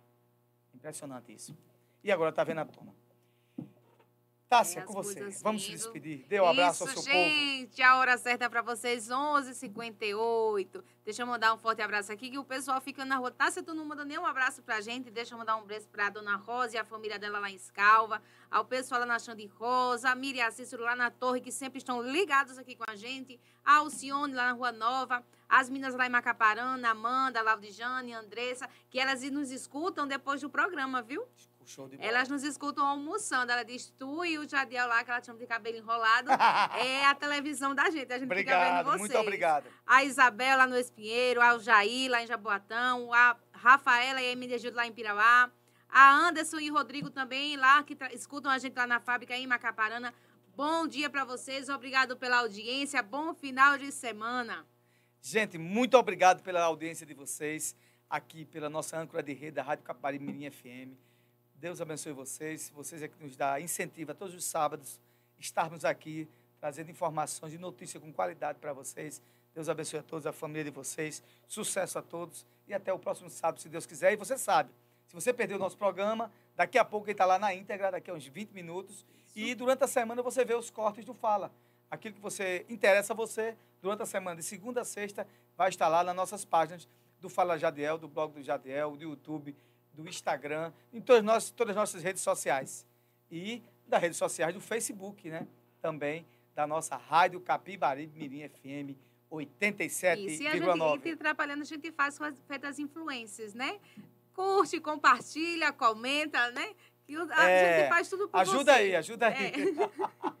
Mas muito legal, muito legal. O programa é muito bom hoje. Como sempre, a gente tem, nos, dedica- nos dedicamos para dar o melhor para vocês no que se refere à informação de qualidade, para formar mais a sua opinião. E você já sabe, a nossa voz não, silen- não silencia, porque a luta não para. Um abraço a todos e até o próximo sábado, se Deus quiser. Fui. Minha voz não silencia, porque a luta não para.